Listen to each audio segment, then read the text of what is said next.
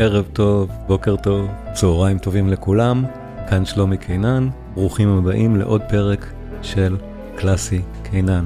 הפעם, באך, הקונצ'רטי הברנדנבורגים, אוסף היצירות מהאהובים ביותר שיש ברפרטואר. ההרצאה הוקלטה בשידור חי, במתג. במהלך ההרצאה התעוררו כמה בעיות טכניות עם זום, ולכן יהיו מעט עריכות של הסאונד. אבל התוכן עצמו הוא כל כך טוב שחבל לפספס אותו בגלל כמה זוטות כאלה, אז האזנה נעימה לברנדנבורגים של באך.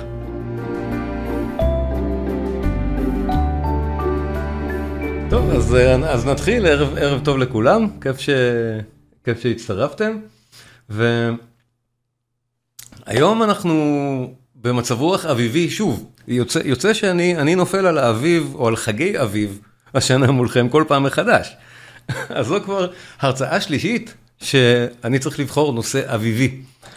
עכשיו, אחרי האביבים הספציפיים הקודמים, שהיו באמת ספציפיים, יצירות ששמם הוא אביב, או מדברות ספציפית על אביב בחג הראשון של פסח, החג השני של פסח, עכשיו את, את הדבר הכי אביבי של באך, הקונצ'רטים הברונדנבורגים. עכשיו, מדוע אביבי? זו פשוט יצירה מאוד מוארת, יצירות מאוד מוארות. אב, אביב, קיץ, הנה, כי האביב שוב צועד בעקבותייך, מה רצינו? אנחנו, אנחנו נאזין ונראה, היום הולכת להיות באמת בגלל, ה, בגלל המצב רוח, המצב רוח של חג, זאת הולכת להיות באמת הרצאה, הרצאה קלילה. ככה, אפשר לראות את היצירות האלה כיצירות קלילות ונחמדות מאוד, ולא צריך באמת אה, להיכנס לזה כמו שנכנסים למטוס פסיון. אני לא חייב לדבר הרבה על היצירות האלה. הן פשוט מדברות בעד עצמן, וזה נהדר. אה, לא נספיק הרי לשמוע את כולם, אבל, אבל נשמע, נשמע חלק, למשל, מה שמתחיל את הקונצ'רטו הברנדבורגי הראשון, כבר אומר לנו לאיזה עולם אנחנו נכנסים.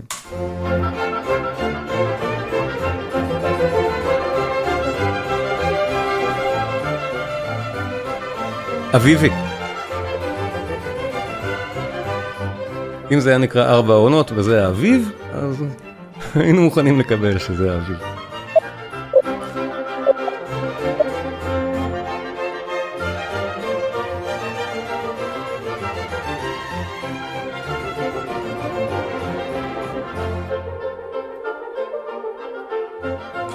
עכשיו אפשר לשים לב, אני תוך כדי האזנה אומר, תראו אצלי שוב על ה... בציור, בגרף, איפה נכנס משהו שסימנתי כאן, שבו מתחיל החלק המינורי של הפרק, של הפרק הקצרצר הזה. שזה ה... זו הדרך הברוקית בעצם לפרוטו חלק פיתוח. נתחיל מכאן. מה שאחר כך הפך להיות במוזיקה הקלאסית, מעט יותר מאוחר, לחלק הפיתוח בפרקים מהסוג הזה.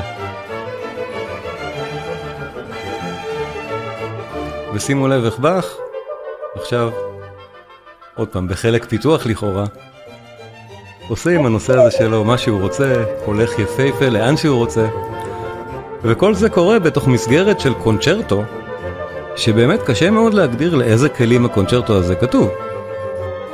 כל הכלים מנגנים כאן סולו מתישהו, בתורם.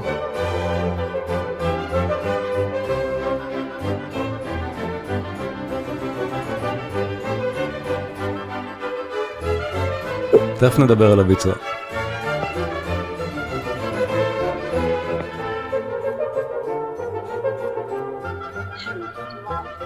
אני מבקש רק לסגור מיקרופונים, בעצם אני אסגור ומי שרוצה יכול לפתוח, אבל סגרנו בינתיים.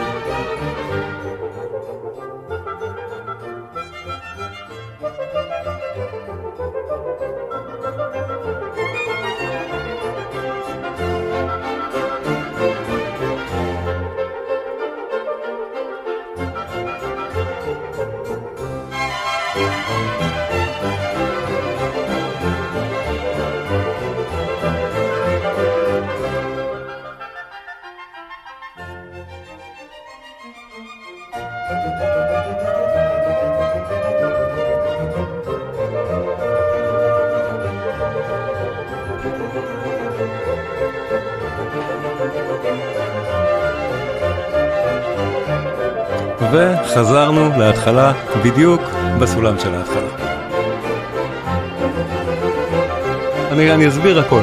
תוך כדי האזנה אנחנו נשמע על ההיסטוריה המעניינת של יצירת האלה.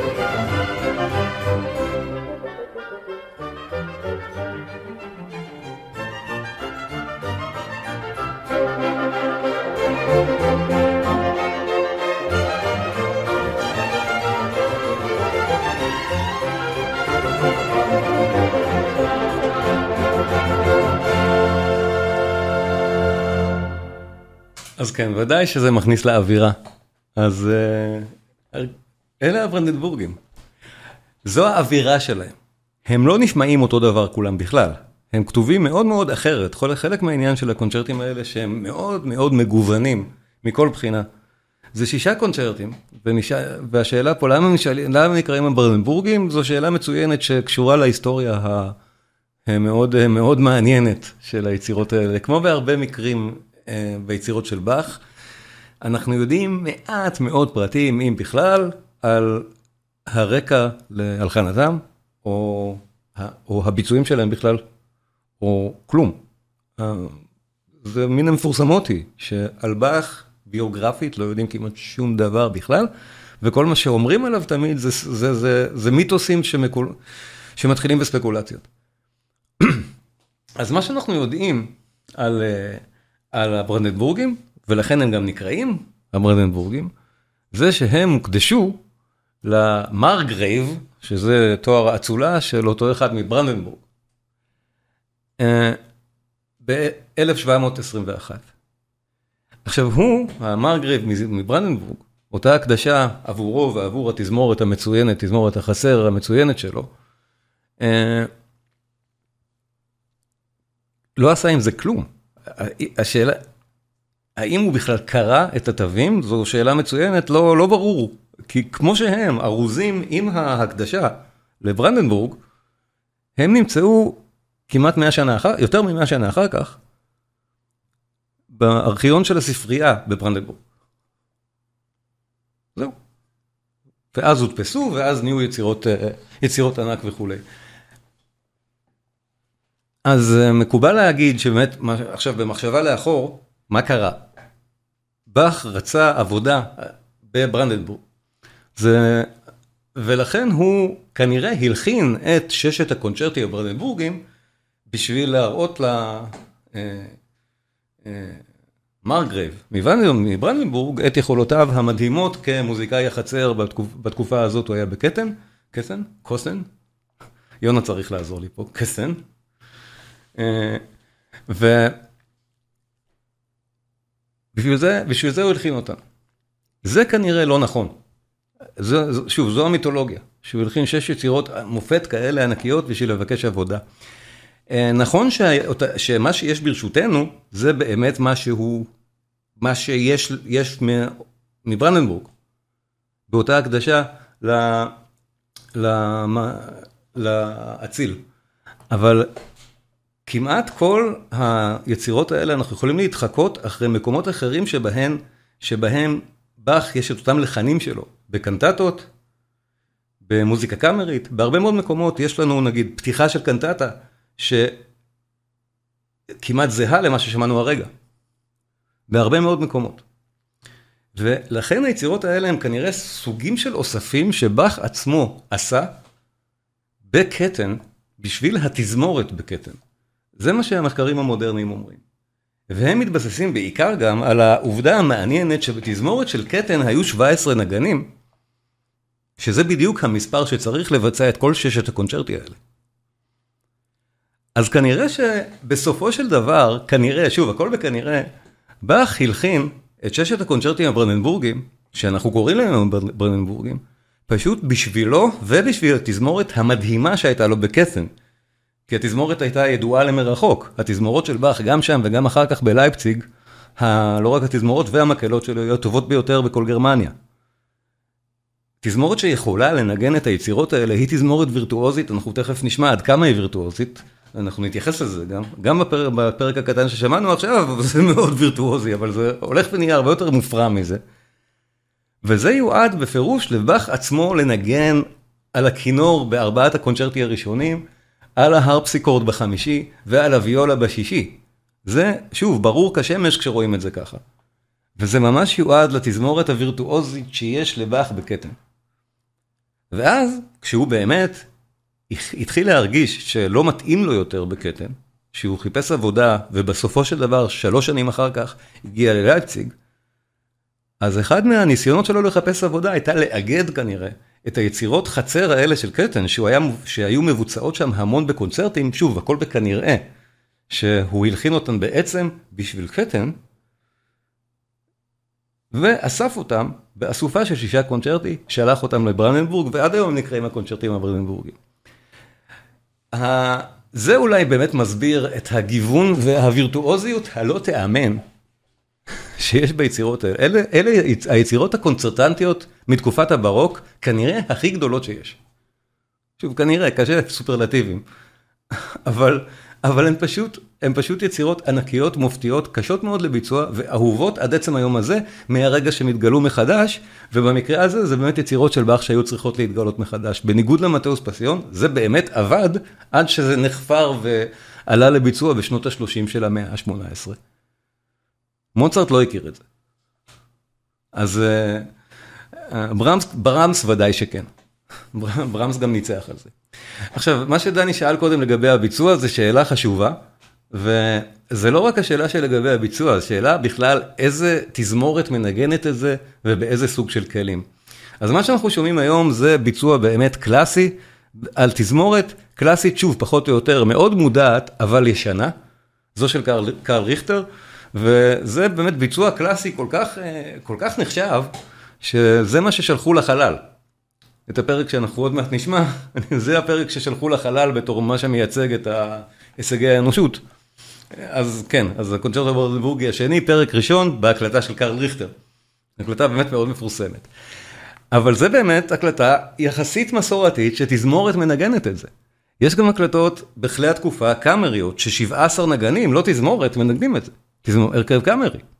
לפעמים זה פחות מ-17, תלוי מה כל פרק צריך, אבל במכלול צריך 17 במקסימום. נגיד ככה, זה, ככה היצירות האלה בנויות. בואו נשמע עוד קצת מוזיקה, כי הבטחתי שהיום אני אדבר פחות ונשמע יותר מוזיקה. אז הפרק האחרון של הקונצ'רטו הראשון, גם בנוי נהדר, והמקור הריקודי של היצירה הזאת ברורה לגמרי ברגע ששומעים אותו, זה מינואט וטריו. שוב, לא מבחינת המבנה שלו, אלא ככה הוא נקרא. באך פשוט קורא לזה מינואט, טריו. פולקה, שזה עוד סוג של ריקוד, וטריו מספר 2. ככה, ככה, ככה נקרא הדזיגנציות בפרק, וזה בפירוש מיועד לריקוד כנראה של החצר בקטן, של, של נשפים או של איזה אירוע חברתי שלא יהיה. אז שוב, אנחנו רגילים למינואט טריו מינואט וזהו, אז פה בפרק הארוך והמשגע הזה, שסוגר את הקונצ'רטו הראשון, בין ארבעת הפרקים אגב, לא, לא פולקה, פולקה, משהו אחר, זה מיועט אחרת. צריך לבדוק. אבל אה, בכל מקרה, המינואט, אליו חוזרים כל הזמן. זה בנוי בעצם כמו סוג של רונדו.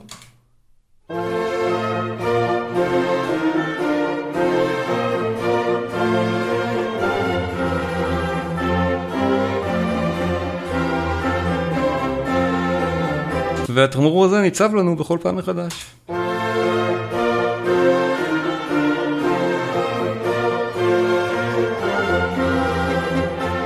שוב כאן. ושוב בסוף. הרבה מאוד דמיון מושקע בכל הטריוז האלה שבאמצע. ראשון, הפולקה השנייה.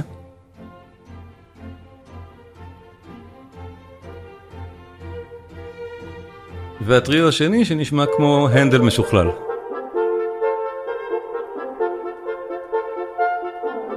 ואף בטוח שמושפע מהנדל כאן. אני חושב שאין ספק. בואו נשמע מההתחלה את המינואט היפהפה הזה. אני אראה את הביצוע שאנחנו שומעים, מאוד מומלץ.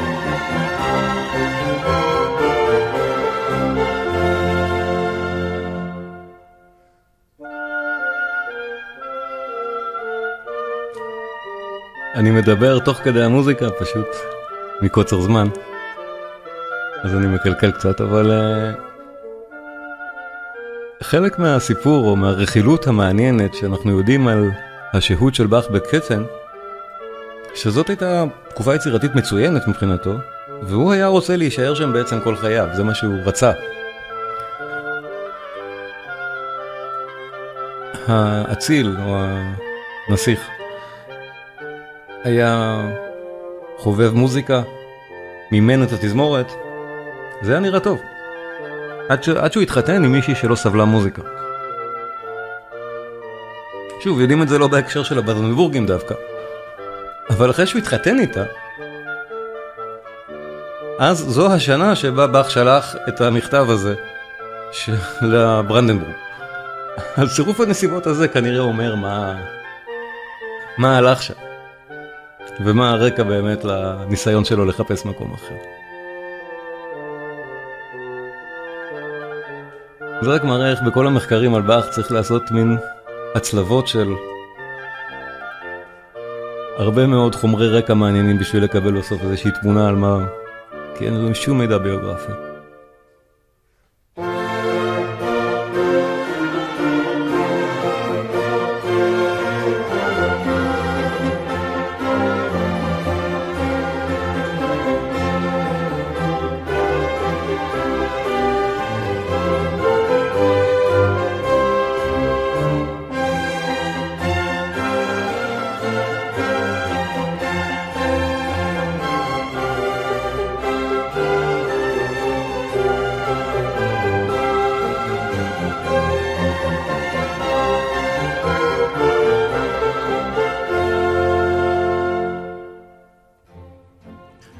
אותה פולקה, זו לא, זו לא פולקה אני חושב, משהו אחר.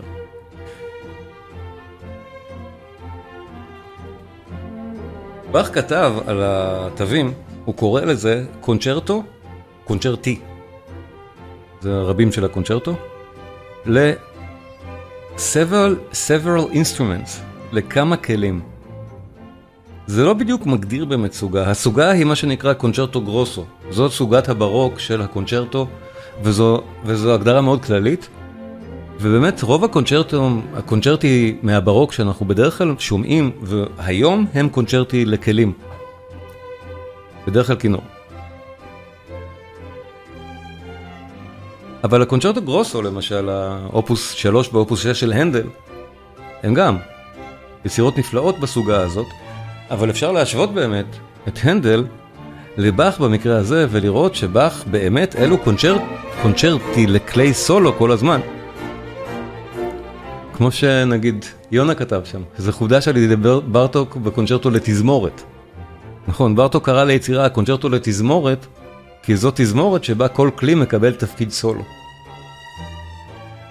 אז הברנדבורגים האלה הם באמת מין קונצ'רטי לתזמורת.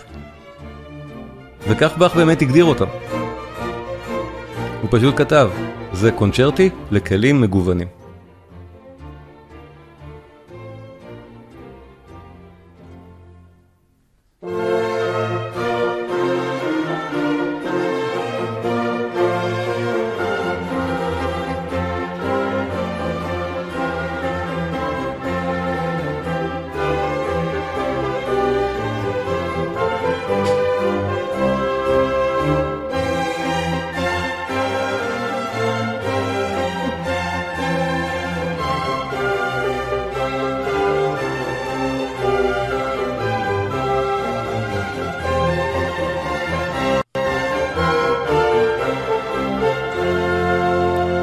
זה הרגע שאני יכול להיות בפרק.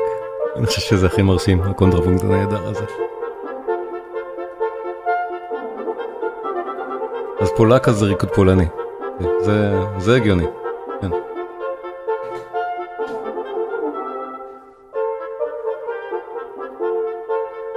זה לא נשמע כמו פולקה, הקטע ההוא.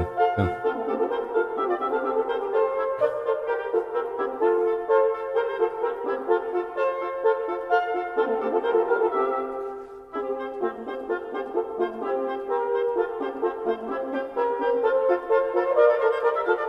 צירופי הכלים המגוונים, אנחנו שומעים את זה בכל פינה פה.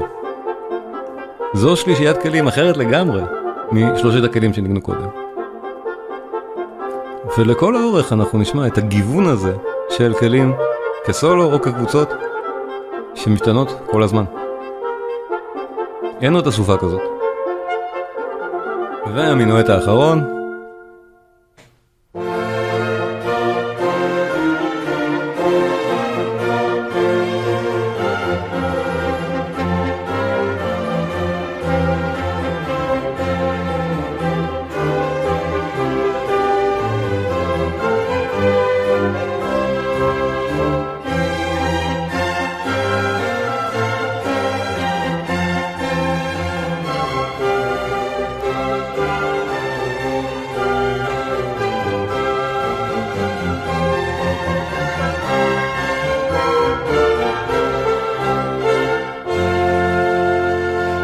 סימפוניה קונצרטנטה של מוצרט, אה, כן, היא לשני כלי סולו.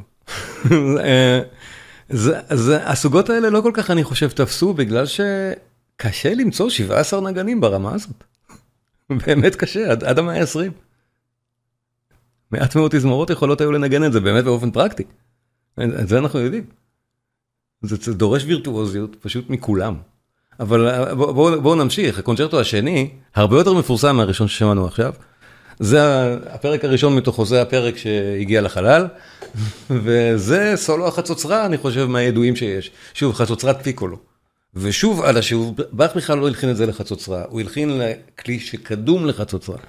ואני אשמיע אחרי זה את הפרק השלישי, המפורסם לא פחות, בהשוואה, איך זה נשמע עם אותה חצוצרה קדומה, לעומת החצוצרה המודרנית, או חצוצרת הפיקולו המודרנית, שזה אחר לגמרי. אבל עדיין, קשה, קשה מאוד לעמוד בקסמו של הפרק הזה, ושימו לב לווירטואוזיות של החצוצרה, אבל גם לווירטואוזיות של שאר הכלים כמו החליל והכינור, בחלקים אחרים בפרק.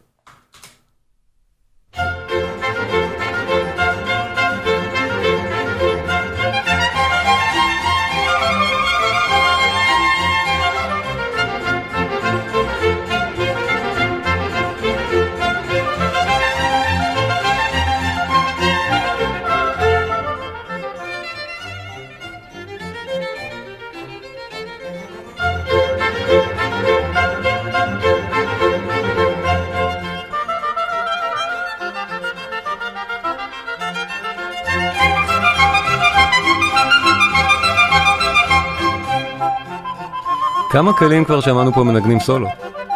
התחלנו בכינור, אחרי זה באבוב, עכשיו בחליל, ודאי שחצוצרה. חליל וחצוצרה ביחד.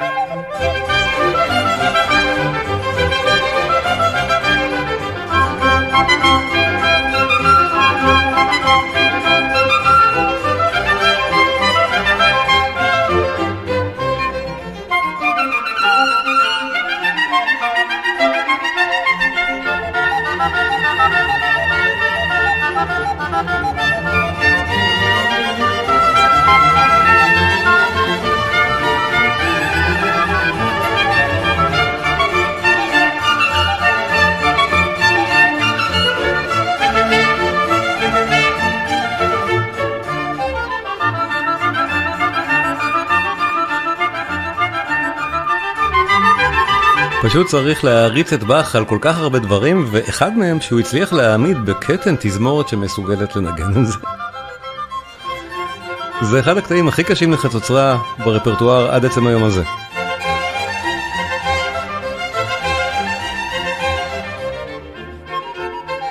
וכלי הסולו פה עכשיו הם לא חצוצרה. עכשיו כן.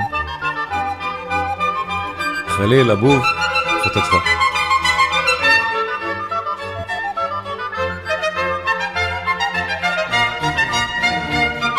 כן, ודאי, יונה. יש הרבה מאוד, אבל, אבל זה ממש תפקיד שכתוב תפקיד סולו וירטואוזי.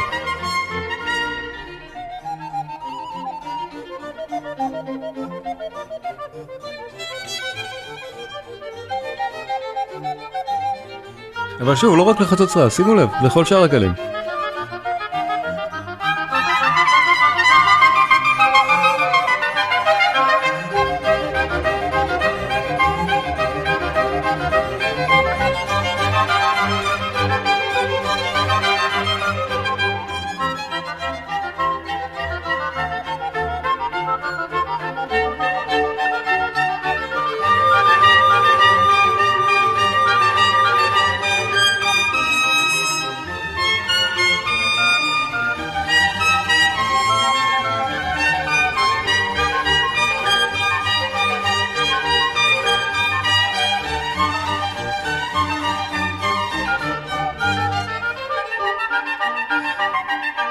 מה שאמרתי בתחילת הערב, פח הוא גם קל. המוזיקה הזאת היא לא קשה, היא מדהימה, אבל היא לא קשה.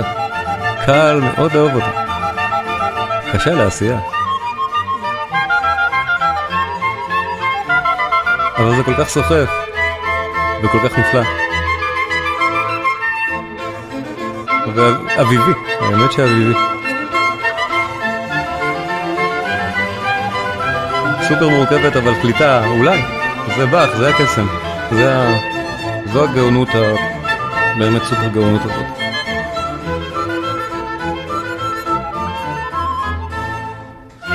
חזרנו להתחלה.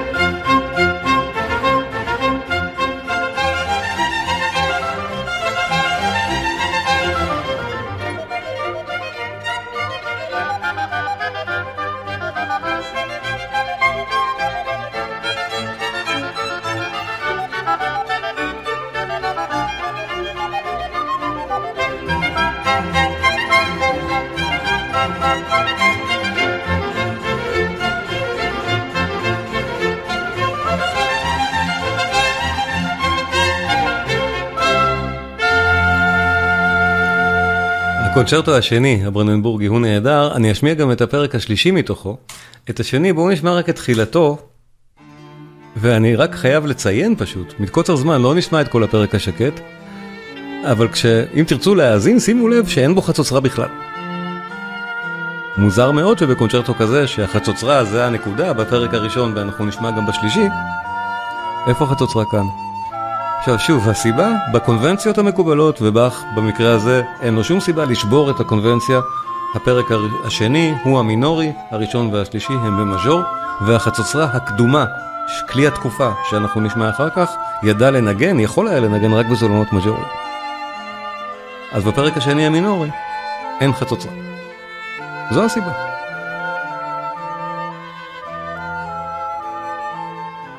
הפרק השלישי אולי זה הכי ידוע מהקונצ'רטי. שוב, מרשים בדיוק כמו הראשון.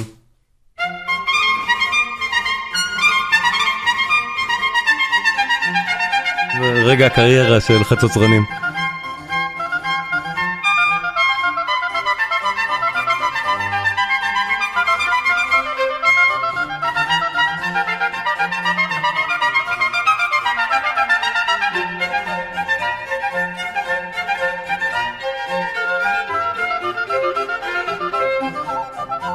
ואנחנו שומעים את הארגון הקטן של פוגה פה בארבעה קולות. אנחנו עוד נשמע את הפוגות האלה אצל באך, אני אתייחס לזה בקונצ'רטו אחר יותר לעומק, כי פה הנקודה המרתקת היא באמת עבודת הסולו של החצוצרה מול שאר הכלים. אבל אפשר להבין למה זה לא קונצ'רטו לחצוצרה, למרות שהחצוצרה היא כאילו הנגן שעומד בקדמת הבמה. זה בעצם לא קונצ'רטו לכלי, זה קונצ'רטו לתזמורת.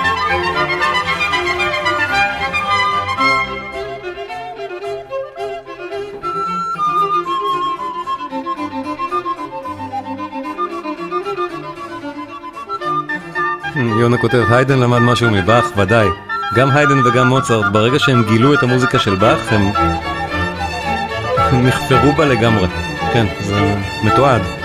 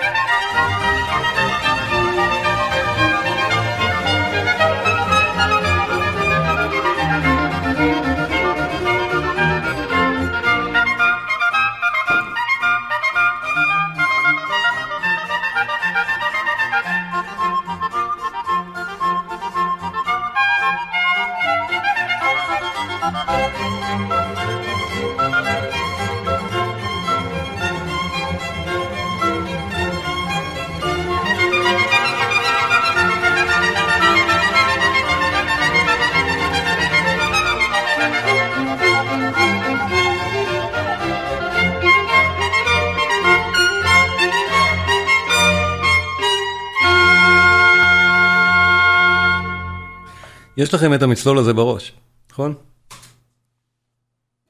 זה בפה.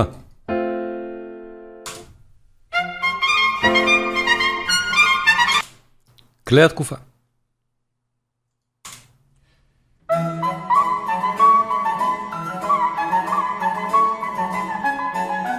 כלי סולו אחר. גם הסולם הוא אחר, זה פא, אבל זה נשמע לנו כמו מי. שימו לב אצלי.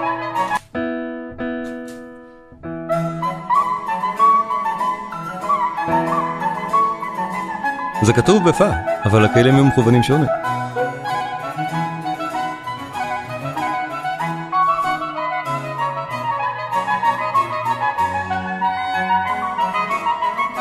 גם נפלא.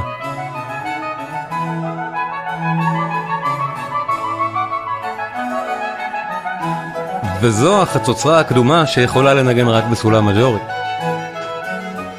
אבל באמת שומעים עליה שהיא, שהמוזיקה כתובה למנעד שלה, בניגוד לחצוצרה המודרנית, הפיקולו שממש מתאמצת.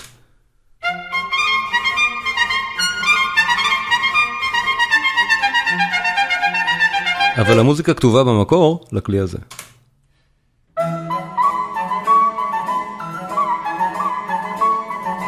וכשזה מוצג ככה זה ברור.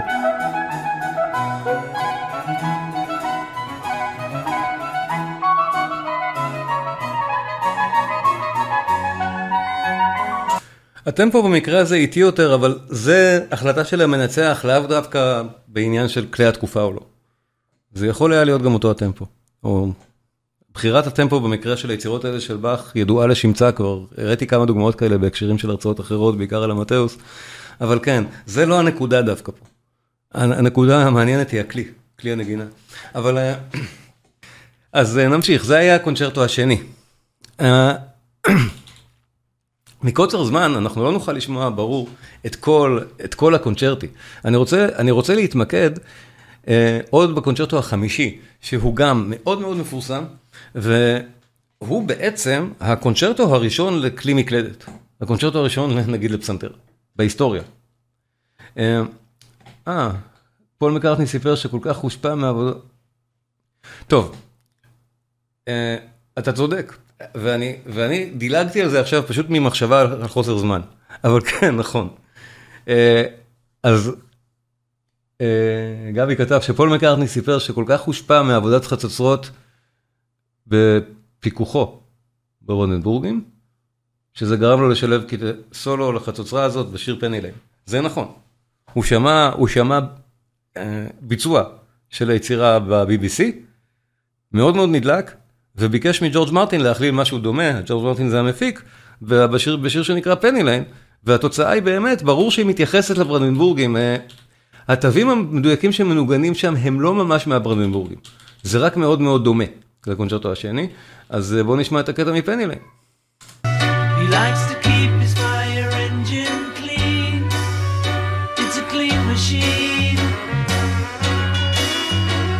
נדמה לי שזה היה של אה, בריטן, נדמה לי, של בנג'מין בריטן. הביצוע של... אה. אה, איזה ביצוע אתה שואל דני?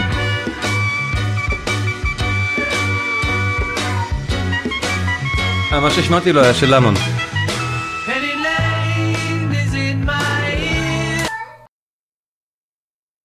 קונצ'רטו ברנדבורגי חמישי.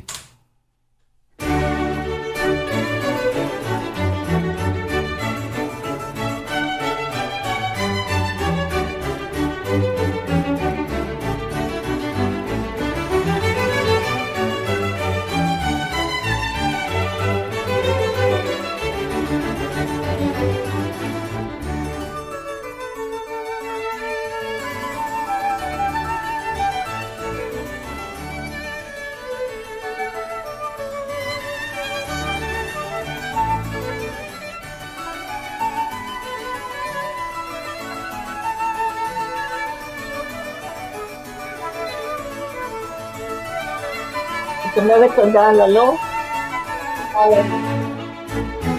לא שמעתי. תסגרו אצלכם את המיקרופון, כי אנחנו על האחרים.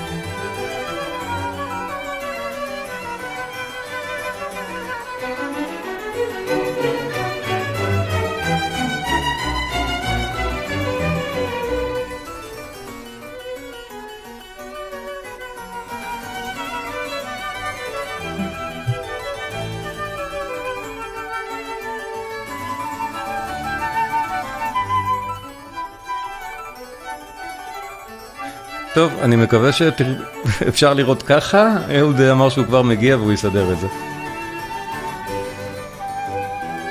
דווקא זה הכי יפה.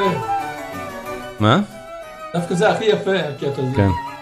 הכי מפורסם. אז אנחנו שומעים באמת את הקונצ'רטו הראשון לכלי מקלדת. הראשון בהיסטוריה. זה לא נקרא קונצ'רטו לכלי מקלדת, אבל זה מה שזה, ובאך ודאי שהלחין את זה בשביל וירטואוז המקלדת הכי גדול שיש בשביל עצמו.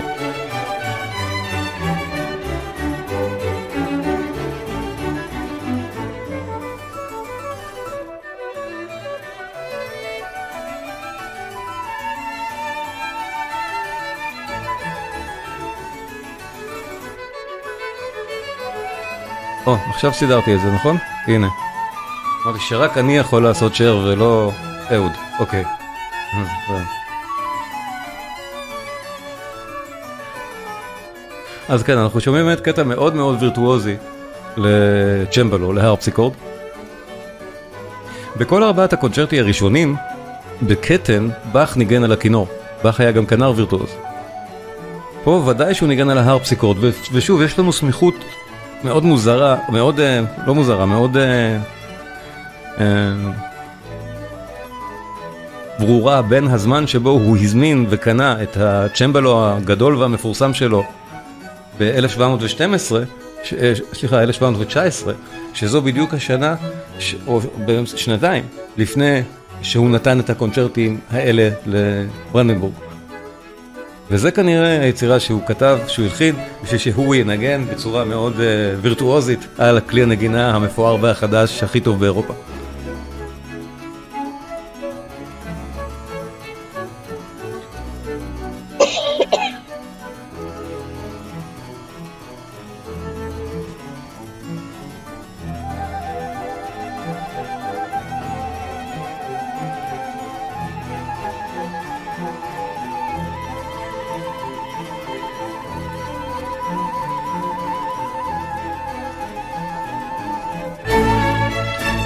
וחזרנו להתחלה, אהוד, בסדר, סודר. אוקיי. כן. לא אפריע לכם, תודה לכם. תודה רבה לך, סליחה על ההפרעה, אבל... בסדר, מאה אחוז. כן.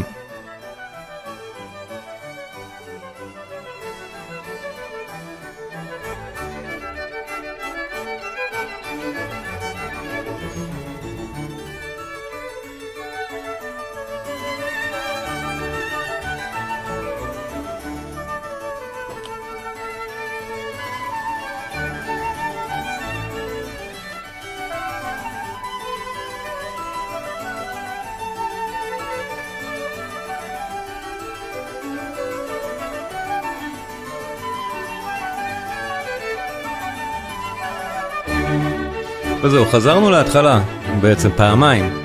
היינו קודם בהתחלה וזה חזר להתחלה ועד כה זה ברור.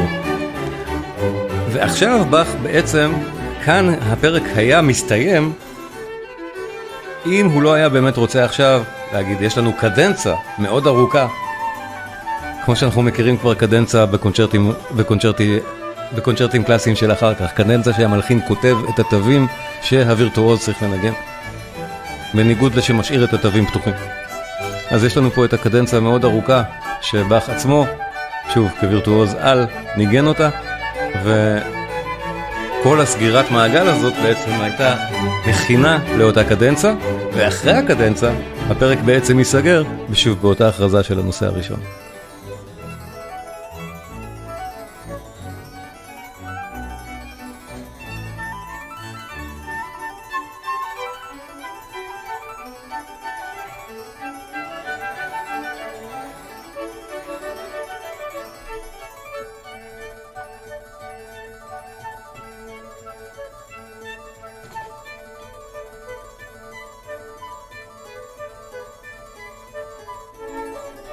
ומי שמנגן כאן בהקלטה הזאת זה קרל ריכטר עצמו. מי שבאמת היה, מי שבאמת, ההקלטה היא שלו, הוא מנצח עליה, והוא מנגן על ההרפסיקורד בצורה וירטואוזית. באמת נהדרת. יש מעט מאוד הקלטות של היצירה הזאת כמו שהיא על פסנתר. זה לא נשמע כל כך טוב לדעתי.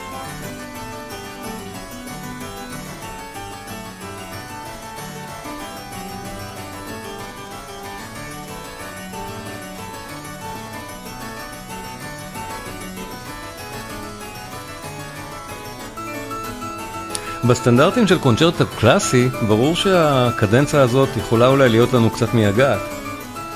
הכלי הרפסיקורד הוא כלי שאנחנו לא כל כך אוהבים את חוסר הדינמיקה שלו. כל מכה היא באותה עוצמה בכלי הזה.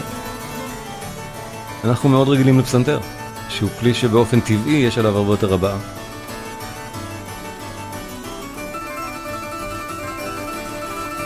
יש לנו הרבה פעמים בעיה דומה להאזין ליצירות עוגב של באך.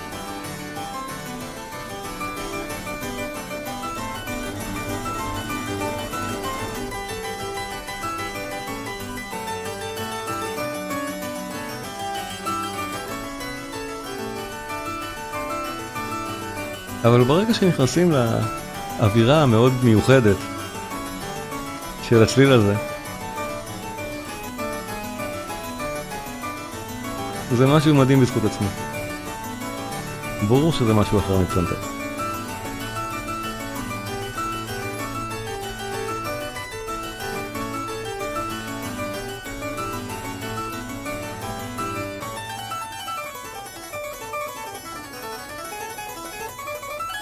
דני כותב שכאן עוד ההרפסיקורד עדין, נכון, פה זה הנגינה היא עדינה יחסית. ומי כתב? בכל הברנדנבורגים המשפטים מאוד ארוכים ונמשכים כאילו אין זמן לנשום. המוזיקה אולי באמת דחוסה מעט, אבל זה באך באופן כללי, זה לא רק הברנדנבורגים. אני חושב שזה מאפיין את המוזיקה שלו, המשפטים ארוכים ונמשכים, או תיאור מהסוג הזה, לא? אם אני מבין את כוונתך.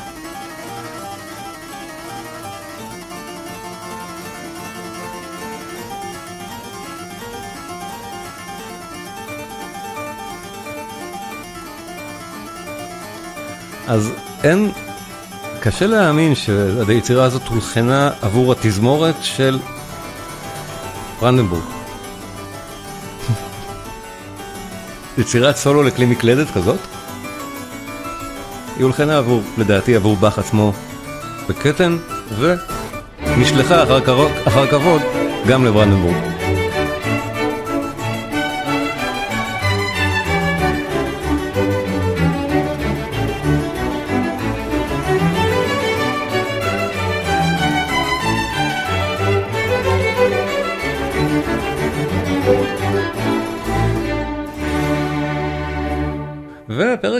האחרון של הקונצ'רטו הזה, שגם תפקיד ההרפסיקורד, תפקיד הצ'מבלו, הוא לא סולו כל כך מופגן כמו ששמענו עכשיו, עדיין הוא תפקיד סוליסטי, אבל גם כשהוא לא סוליסטי, הוא לא סתם ליווי. גם כשהכלים האחרים פה מנגנים, מנגנים סולו, ויש פה קטעי סולו של שאר הכלים כמו ששמענו בפרקים קודמים, גם כאן ההרפסיקורד מלווה אותם באופן מאוד מאוד פעיל, והוא חלק מאותו דיאלוג סוליסטי. שוב, דבר שאין לנו בשום קונצ'רטו אחר מהסדרה הזאת, או מהסוגה הזאת בכלל. בכל שאר הקטעים ששמענו, ההרפסיקורד מנגן מעט מאוד, מה שנקרא קונטינו, לא התייחסנו אליו בכלל. רק הכלי ליווי. פה, גם בפרק הזה, הוא חצי מלווה וחצי סולן.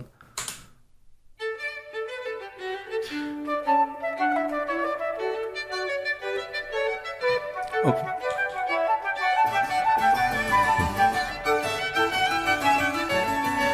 ברור שהמבנה הוא פוגלי.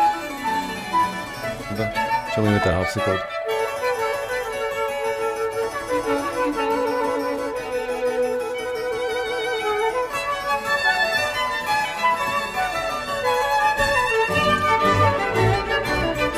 הקו האחרון של הפוגה.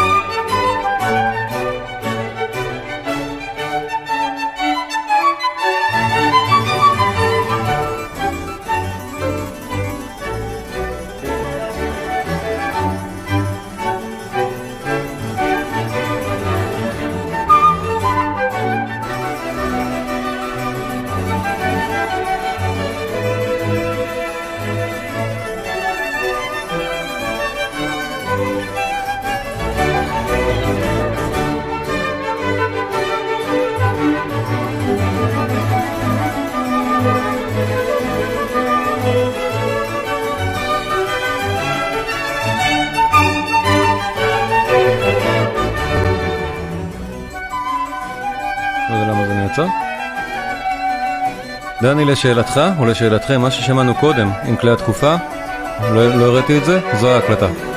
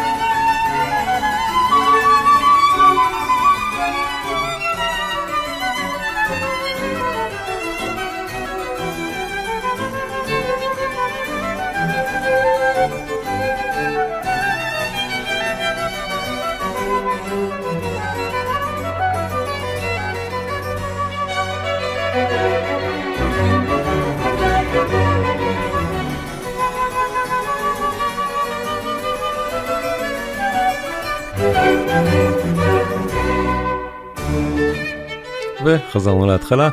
אפשר להבחין גם כאן איך באך ממש מתאמץ לתת לכל הכלים, או כמעט כולם, במקרה הזה חמישה כלים שונים, תפקידי סולו מאוד וירטואוזים, נהדרים. וזה לא קונצ'רטו להרפסיקורט, זה לא קונצ'רטו לצ'מבל. זה קונצ'רטו הברוננבורגי החמישי, אבל בדרך כלל מקובל להגיד עליו שזה הקונצ'רטו הראשון לכלי מקלדת, באמת בגלל התפקיד המאוד מאוד בולט של ההרפסיקורט. באך אגב אחר כך הלחין עוד כמה וכמה קונצ'רטי לכלי מקלדת, אבל זה יותר מאוחר.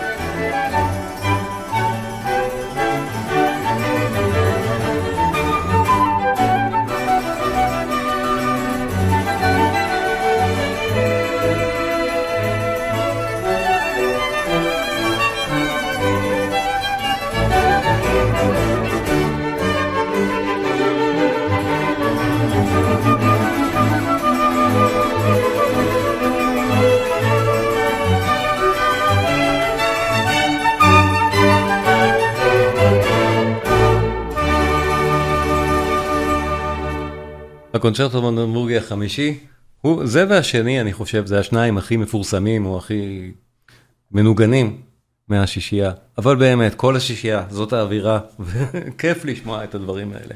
לסיום, בואו נשמע קטע מהשישי, אני חושב שזה הכי, אולי מצלצל, הכי קטן מביניהם, בגלל שאין בו כינורות. שוב, באך בשביל לגוון כנראה. שלושת הפרקים של הקונצ'רטו הזה, הם הכלי, הכלי הקשת הגבוה בהם הוא סוג של ויולה, ובאך כנראה ניגן על, על הוויולה בביצוע של הקונצ'רטי הזה בקטן. ובואו באמת לסיום נשמע את הפרק האחרון שלו, ותגידו לי אתם אם... אה,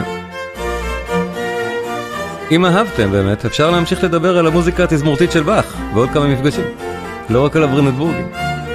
יש עוד כמה קונצ'רטי, לא רעים בכלל. לא הברננבורגים. אז נכון, המוזיקה התזמורתית של באך היא משהו אחר מהמוזיקה הקוראלית שלו, זה מוזיקה חילונית, מוזיקה הרבה פעמים קלילה. אבל באך, גם כשהוא קליל, זה זה, זה נהדר.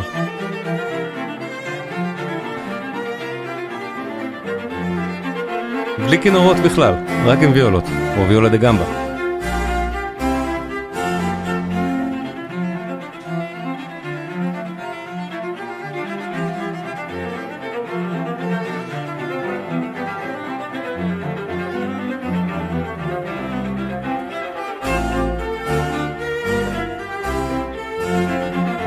כן, נכון יונה. יש גם את הסוויטות התזמורתיות, יש, יש כמה יצירות נהדרות של באך, אבל כן, גם הקונצ'רטי למקלדת, גם לכינור, גם לשני כינורות, גם לשתי מקלדות. כן, לשלוש, לשלושה, כן.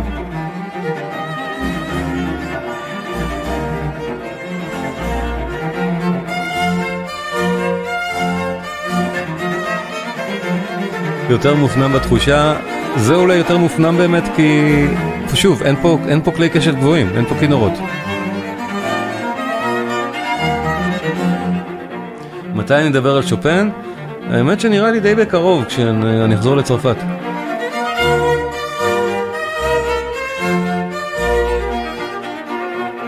הסיבה היום שדיברתי על באך ועל, ה... ועל הברנדנבורגים, שוב, הסיבה היא אביבית, בגלל חג שבועות.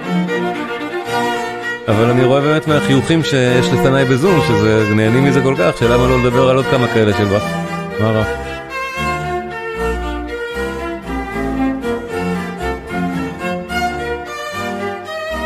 אז אני כותב כמה שיותר, בדיוק. איזה מוזיקה יותר כיפת מזה?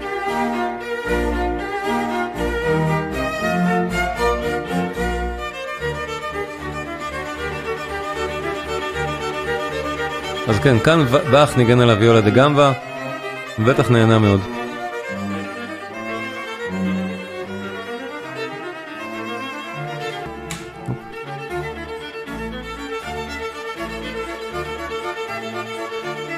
לקנטטת העיקרים יש תרגום לעברית.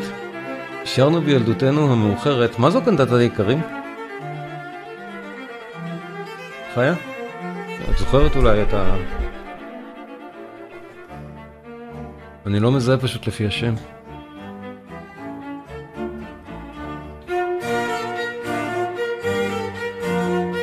דיברתי על זה כבר כמה פעמים במסגרת של באך, בעיקר בקורס. לבאך יש 250 קנטטות או קצת יותר שאנחנו, שאנחנו, שיש. לא ברור כמה עבדו בדיוק, אבל יש מעל 250 קנטטות. כולן מדהימות. ופשוט כולם ברמה אחידה. זה לא יאומן, 250 קנטטות, ואחת מהן קנטטת העיקרים, אז כנראה גם מדהימה. כל הקנטטות של באך, פשוט לא יאמן. אבל צריך לזכור שאצל באך יש הרבה מאוד דברים שגם תמיד, שגם חוזרים אצלו. נגיד הרבה מאוד קוראלים חוזרים בהרבה מאוד קנטטות. הרבה מאוד פרקים הוא ממחזר. וזה גם מה שאמרתי על הברנדנבורגי, שקטעים מתוכם הם פתיחות של קנטטות, או חלקים מתוך קוראלים של קנטטות, רק בלי השירה. ולכן אנחנו יכולים למקם את זה גם בתקופת קטן ולהגיד כן, באך אכן היצירות האלה יועדו לביצוע. כן, נכון, יש כמה קנטטות חילוניות, אבל 250 קנטטות, אני חושב, כולל את זה. 254, לא זוכר. כל פעם מגלים עוד קנטטה.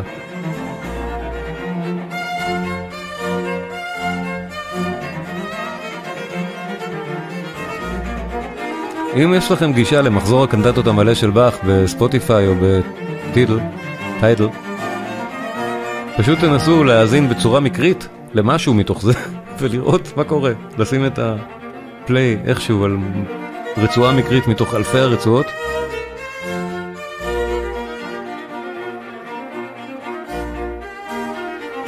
ופשוט כל מה שטיפלו עליו הוא נהדר.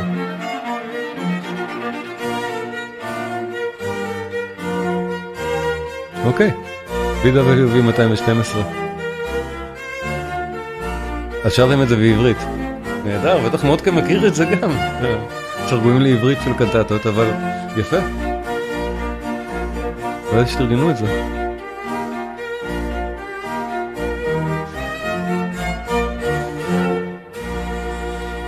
אז כן, אלה הברננבורגים. ואנחנו באמת לא בקנטטות, במפגש הזה ובקרובים אנחנו במוזיקה מוזיקה אינסטרומנטלית של באך, לא מוזיקה דתית, מוזיקה חילונית אינסטרומנטלית. תודה רבה לכם, הייתם נהדרים.